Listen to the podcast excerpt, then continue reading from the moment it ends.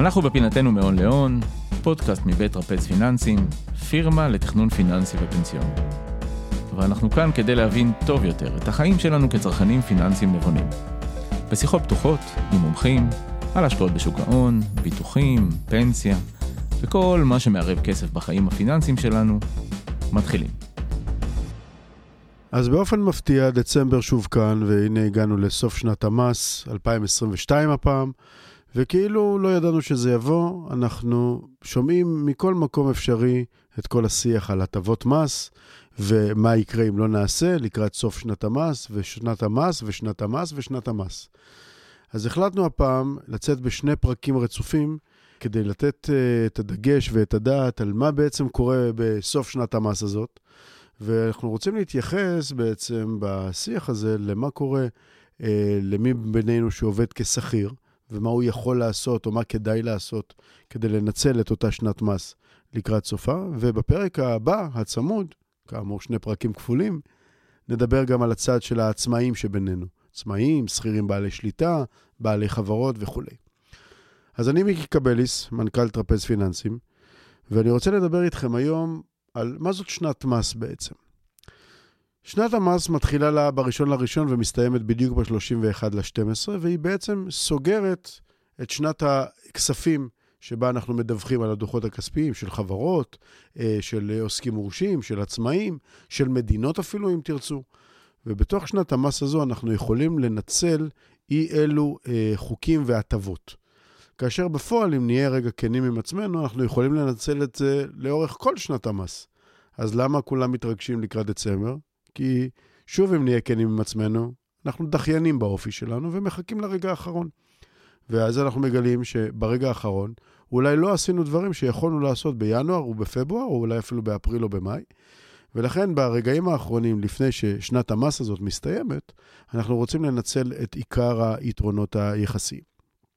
אז כשאנחנו מסתכלים בעצם על מהלך של שנה קלנדרית, שנת מיסוי כזאת או אחרת, כל מה שנעשה באותה שנה ייכנס לנו לתוך הדיווחים הכספיים, שוב, גם אם אנחנו שכירים וגם אם אנחנו עצמאים.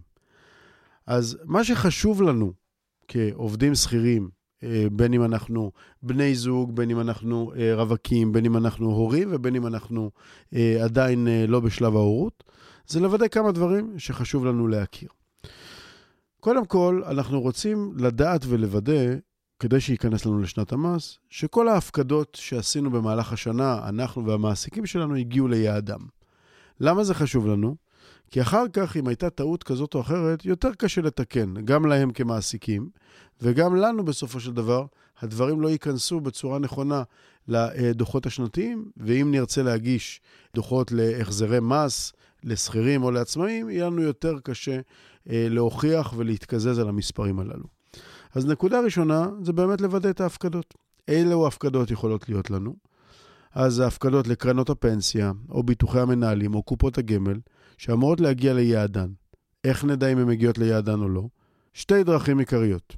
דרך ראשונה היא פשוט לעקוב אחרי הדוחות הרבעוניים, שנשלחים לנו אחת לשלושה חודשים, וממש בימים אלו קיבלנו את הדוחות הרבעוניים לסוף רבעון שלישי, כלומר ל-30 לתשיעי 2022, כך שאנחנו יכולים לראות מה הופקד לכל קופה, לכל קרן, לכל פוליסת מנהלים, ואולי אפילו גם לכל קרן השתלמות. ולראות שהיה רצף הפקדות שתאם גם את רמת השכר שלנו, מה שהופיע לנו בתלוש השכר אל מול מה שהפקדנו. את החודשים אה, של אה, אוקטובר, נובמבר ואו-טו-טו דצמבר שהסתיים לנו, אנחנו יכולים להשלים דרך האזורים האישיים באתרי חברות הביטוח, ואו על ידי הוצאת דוח מהמסלקה הפנסיונית, שבא ומתאר גם את ההפקדות הללו. כלומר, אנחנו יכולים לראות באמת מה הופקד לנו ולאן, וכדאי לעשות את זה רגע לפני שמסתיימת השנה. אם אנחנו לא יודעים איך לעשות את זה, כמובן שאפשר ליצור קשר עם אה, בעל רישיון או גורם אה, תכנון כזה או אחר שיוכל לעזור לנו ונוכל להבין מה קורה שם. באותה נשימה, אנחנו רוצים לוודא שגם כל הביטוחים שלנו שולמו. אילו ביטוחים? בעיקר ביטוחי החיים, אבל לא רק. ולמה בעיקר ביטוחי החיים? כי מי מאיתנו שלא יודע, כאשר אנחנו מגישים דוח להחזר מס לשכירים, גם ביטוחי החיים מוכרים לנו כהוצאה. כן, כן, גם כשכירים. זאת אומרת שההוצאות שאני מוציא על ביטוח החיים שלי, אני יכול להתקזז עליהן כהוצאה ואולי לקבל החזר מס בגין אותן הוצאות. ולכן חשוב לי לוודא, א', שהביטוח, ככל שקיים, פעיל. גם פעיל כדי שאם חלילה קורה משהו, באמת יוכלו להפעיל אותו. אבל לא פחות חשוב מזה, שגם לטובת אה, הפקדות המס או שנת המס, נוודא שלא הייתה איזושהי חריגה, אולי החלפנו כרטיס אשראי כזה או אחר, אולי פתאום נגלה שפרמיות הביטוח שלנו קפצו משמעותית וכבר הזדמנות להכין את הקרקע לקראת תכנון ההשקעות השנתי שלנו ותכנון הביטוחים השנתי שלנו. גם פה אפשר להוציא את הנתונים אה, דרך הדוחות התקופתיים. הדרך המאוד קלה היא פשוט להיכנס לאתר הר הביטוח של משרד האוצר ולהוציא את הדוח העדכני ולראות באמת מה הפרמיות שיורדות. דרך נוספת, גם כאן היא האפשרות להיכנס לאזור האישי של אה, אותן חברות ביטוח ולהוציא את אה, פירוט ההפקדות האחרון ולראות כמה הורידו לנו. וכמובן שגם פה המסלקה הפנסיונית, לפחות בגזרת ביטוחי החיים, אמורה לתת לנו מענה ולוודא מה ירד וגם מה הסכום המבוטח, ככל שאנחנו צריכים לדעת.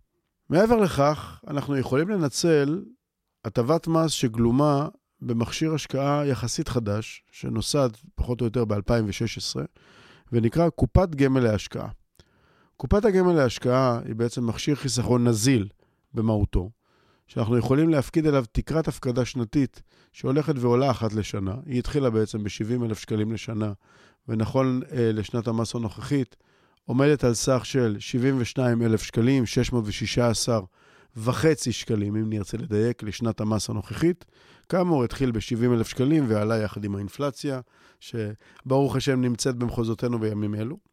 וכאשר אנחנו מפקידים לקופת גמל להשקעה עד התקרה המדוברת, אנחנו יכולים בעצם לצבור לנו חיסכון נוסף, שיכול לשמש אותנו גם ככלי השקעה לטווח בינוני, שצובר תשואה וריבית דריבית, בדמי ניהול יחסית נמוכים, ועם תשואות די אה, יפות, כפי שאפשר לראות בשנים האחרונות, אולי בשנה האחרונה קצת ירידות, אבל לאורך זמן בהחלט תשואות יפות.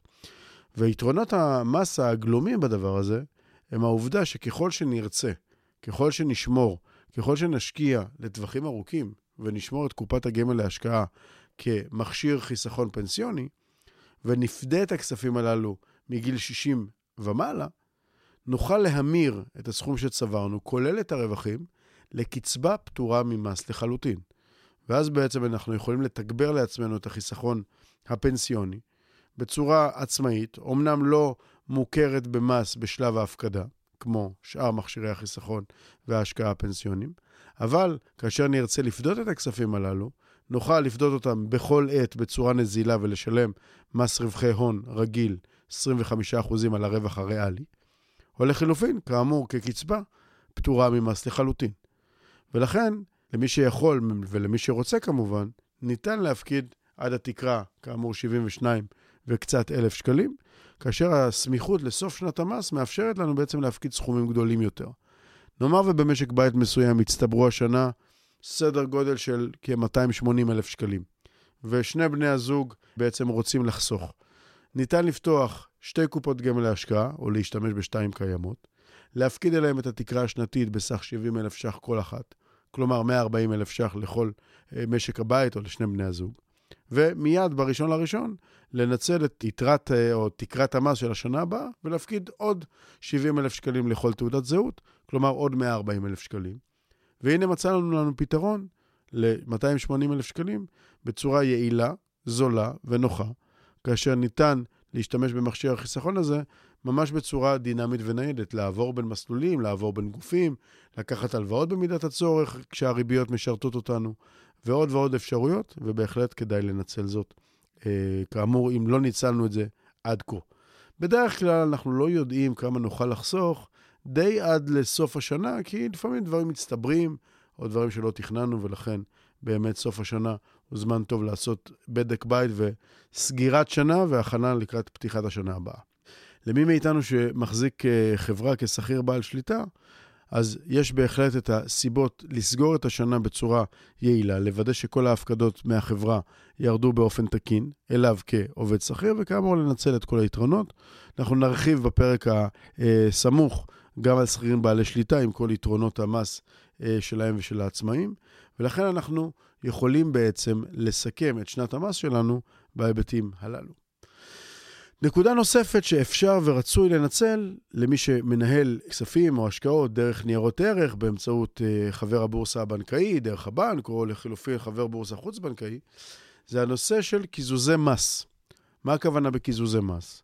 כאשר אני מנהל תיק השקעות ומחזיק ניירות ערך, מן הסתם, בחלק מהתקופות, חלק מהניירות אה, נמצאים ברווח וחלק בהפסד, וכאשר אני מוכר נייר ברווח, אני בעצם משלם מס רווחי הון, כאמור, במרבית המקרים 25% על הרווח הריאלי, בחלק מניירות הערך אני אשלם 15% מס נומינלי, אבל כך או כך, אוכל לבצע קיזוז של רווחים מול הפסדים מאותו סוג של ניירות ערך, כאשר אני קונה ומוכר את אותם ניירות, אחד מול השני, רווח מול הפסד, במהלך אותה שנת מס. בעבר היה חשוב סדר הפעולות, למכור קודם את ההפסד ולאחר מכן את הרווח. כרגע זה לא כל כך משנה, ניתן למכור את הרווח ואז את ההפסד, אבל דווקא סמוך לסוף שנת המס, אנחנו באמת רואים על אילו מהניירות הפסדנו, ולצערנו השנה יש לא מעט ניירות שנמצאים בירידה, אה, בטוח מתחילת השנה, ואולי אפילו בהפסד לצורכי מס, כאשר מולם יכול להיות שאנחנו נמצאים ברווח על חלק מהניירות האחרים. אם ניקח דוגמה, יכול להיות שאני מחזיק מצד אחד מניה של אה, אחת מחברות הטכנולוגיה שירדו מתחילת השנה באופן אה, יחסית חד ובולט. ומהצד השני, אני מחזיק מניה של אחד מהבנקים שעלו דווקא בשנה האחרונה בצורה יחסית בולטת. כאשר בעצם אני מוכר את שני ניירות הערך הללו, מניה אחת שנמצאת ברווח, נאמר של 50 אלף שקלים, ומניה אחרת שנמצאת בהפסד, נאמר של 50 אלף שקלים, בעצם על הנייר ברווח לא אשלם מס כי קיזזתי את הרווח מול ההפסד. את החישוב הנכון כדאי לעשות מול סימולטור מס, אפשר להוציא אותו במרבית uh, הבנקים תחת הלשונית של ניירות ערך, פשוט לבצע סימולציית מס או לפנות uh, לבנקאי הרלוונטי ולבקש את הדוח. כמובן שאפשר לעשות את זה גם uh, מול uh, מערכות המסחר השונות, כל הטריידים למיניהם בין, בבתי ההשקעות השונים, ולעשות את השיקול האם נכון וכדאי לבצע מכירה רעיונית שכזו כדי לקזז את הניירות של הרווח מול ההפסד.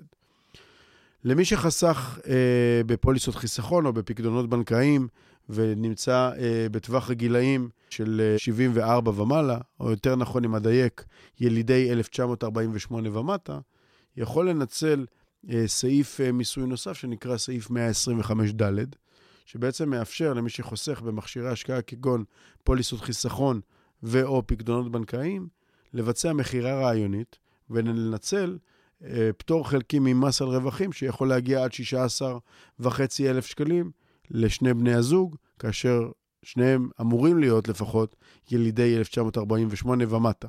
במידה ורק אחד מהם הוא אה, יליד 1948 ומטה, תקרת הפטור יהיה על אה, רווחים בגובה של 13,500 שקלים, פחות או יותר. כאשר בעצם אם נסכום את כל ההטבות הללו ואת כל הסעיפים הללו, אנחנו מבינים שיש פה לא מעט פרמטרים אה, שנכון וכדאי לנצל, ואולי נכון לעשות איזשהו שיח מול גורם מקצועי כזה או אחר, אה, ולנסות להבין מה יש לנו, מה אין לנו, מה כדאי לנו ומה לא כדאי לנו, וכדאי לנצל את זה לא ברגע האחרון, לא לחכות ליום האחרון של השנה, ונכון יהיה לעשות את הבירורים הללו אה, כאן ועכשיו. אז כמובן ש... כל מי שמאזין לנו כרגע, ובוודאי לקוחותינו הנאמנים, יודעים שאנחנו עומדים לרשותם בדיוק בימים אלו, בדיוק בשביל החישובים הללו של קיזוזי המס, וההחזרים, וההפקדות, וכן הלאה. אז כמובן שזה חלק מהתהליך הטבעי והמתמשך של מתכנן פיננסי, בדגש על סוף השנה. כמובן שנכון לתכנן זאת במהלך כל השנה באופן יחסית עקבי. אז לסיכום הפרק הזה שלנו, טיפ הזהב שלי אליכם, תנצלו את הטבות המס, תעשו רגע בריף קצר של מה שקיים לכם בחסכונות הפנסיונים, בתיקי ההשקעות, אולי אפילו בפקדונות בנקאיים ובפוליסות חיסכון, אם אתם ילידי 1948 ומטה. יכול להיות שישנן הטבות שלא הכרתם, לא ידעתם, וחבל שלא לנצל, כדי שתוכלו להגיש דוח החזר מס בתחילת השנה הבאה, או לפחות לנצל את כל התקרות הרלוונטיות וליהנות מההטבות שהמדינה נתנה לנו כאזרחים וכחוסכים במדינת ישראל.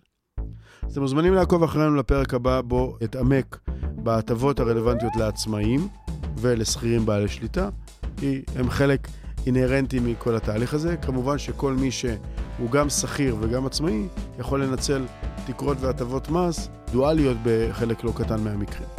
אז עד הפרק הבא, להתראות לכולם, ושיהיה לנו סוף שנה מוצלח ושמח.